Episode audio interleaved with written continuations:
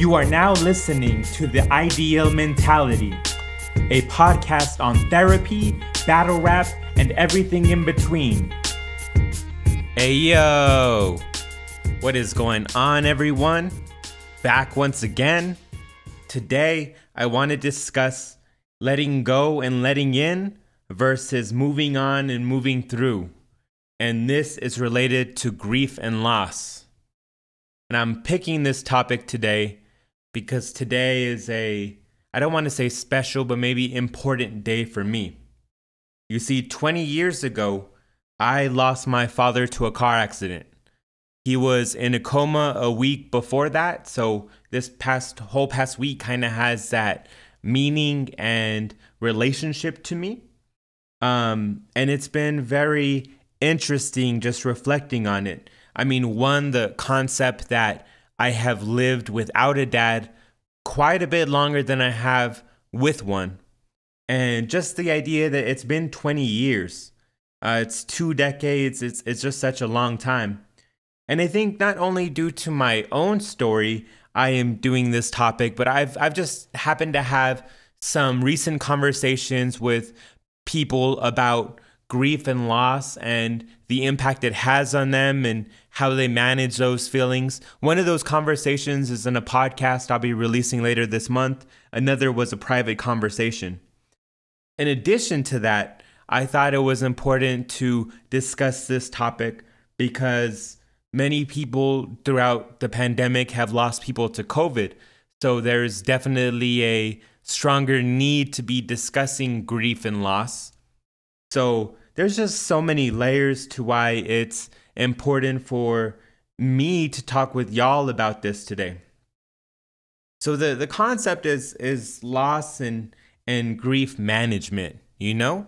Because we don't always have to manage things, but that's kind of the focus for today is is managing it. We can we can just let it sit with us and see what it does or we can take some control of what we're feeling and what we're experiencing and hopefully push it to where we're in a better mental space. There's different models of grief, and I'm not trying to get all psychology 101 on you with explaining all of those models. One of the most common ones, and I don't even remember the lady's name, so shout out to her, but it's the, the stages of grief model. And within those stages, there's um, depression, anger, denial, bargaining, and acceptance. I hope I didn't repeat one. I didn't have that written down. I was I was going off the top, straight off the top. So, yeah, there's there's those models of grief. And that brings me back around to the title of letting go and letting in versus moving on and moving through. So, you know, you often hear the phrases like letting go or moving on in relation to grief. And whenever you're in the midst of grief and you've you've lost somebody, you don't want to hear those things. And right, rightfully so. Like you you don't want to let go of that person. Like they carry some significance in your life and you want to ensure that they hold that place in your life or in your heart or whatever place is important to you, your memories, you know? And then also moving on. And moving on isn't something we want to do either when it comes to loved ones. Like we we don't want to move on. Like it, there's just such a negative connotation to both of these phrases that we just want to be like wary of, you know? So that's why I I propose the alternative phrases of letting in and moving through because that's really what we need to be doing. Um, moving on implies kind of leaving things in the past. And, you know, some losses, like maybe like a pet, we can leave in the past. And it's not to say like animals don't have some sort of significance in our life, but more so, they may not be as profound as losing a, a human relationship. Mm, your results may vary. So I'm, I'm not going to hold you to that if you disagree. Um, and letting go it's it's the same same concept like we we want to hold on to some things and in particular we want to hold on to some of those those positive things. But it, it all starts with communicating about it.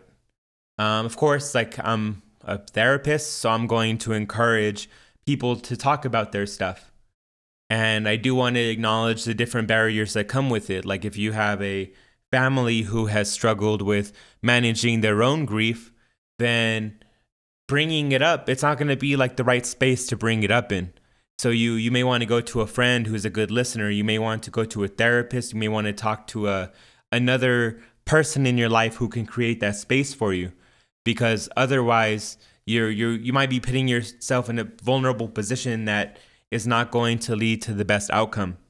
It's just hard to talk about something that's traumatic. It's it's a very common response to to traumatic events to not want to talk about those on your own you need to be taking the initiative on these conversations because it has a much different impact than someone bringing it up and you're able to discuss it. I mean, that's what I've gone through and others have described is like, you know, like someone brings it up. I'm not against discussing it, but I'm not going to bring it up on my own.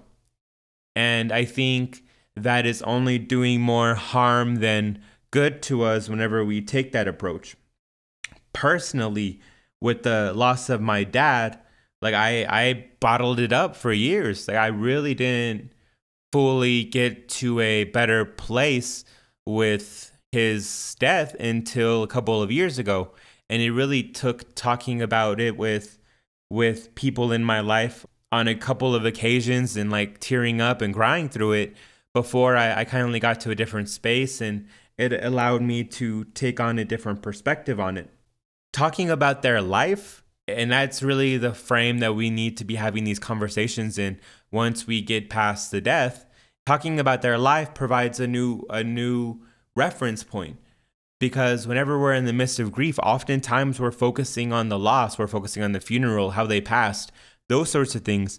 Once we're able to transition ourselves into a space where we're able to talk about their life and and the joys that they brought to us and even their their flaws and some not so good times like it it provides a bigger reference point whenever we think about them. Another uh, interesting part of how this works is oftentimes trauma and i learned this just recently like traumatic stuff which could be major losses. Whenever we bring those thoughts up the state of mind we're in can influence those thoughts for the next time. So if you are talking with your family about like for instance my my dad was a, a super funny dude just said wild stuff and you know if i'm talking about those memories like in a good space with my family um, and even though it can hurt in the moment, the next time it's going to be a little bit easier. It kind of puts a wedge into that doorway and and allows for more uh, expressive conversations in the future. And it's just a rinse and repeat kind of cycle. And once you are able to get to that point, I'm not saying it's quick. I'm not saying it's easy.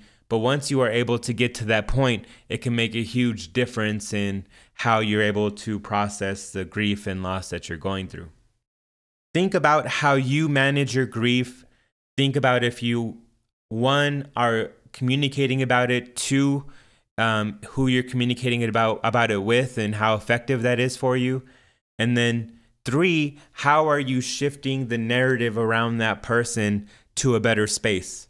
Are you allowing yourself to be consumed by guilt, like some people that I've talked to, and myself included. Like my last uh, experience with my dad was an argument. Didn't get to say bye, so it it I held on to that guilt and anger towards myself for a while until I was finally able to move through it.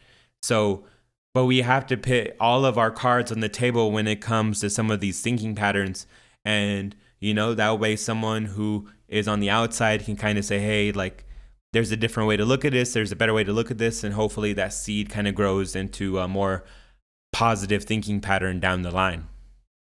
So, yeah, definitely a more personal podcast for me today. Of course, all of the mental health topics have a special place for me, but definitely this one today. So, I appreciate everyone who's been listening. Um, it shows in my my numbers and for something I just started. I really appreciate um, just giving me a chance to do this. So, y'all take care and have a good Friday. Unless you're listening to this on a different day, then have a good day on that day. Peace.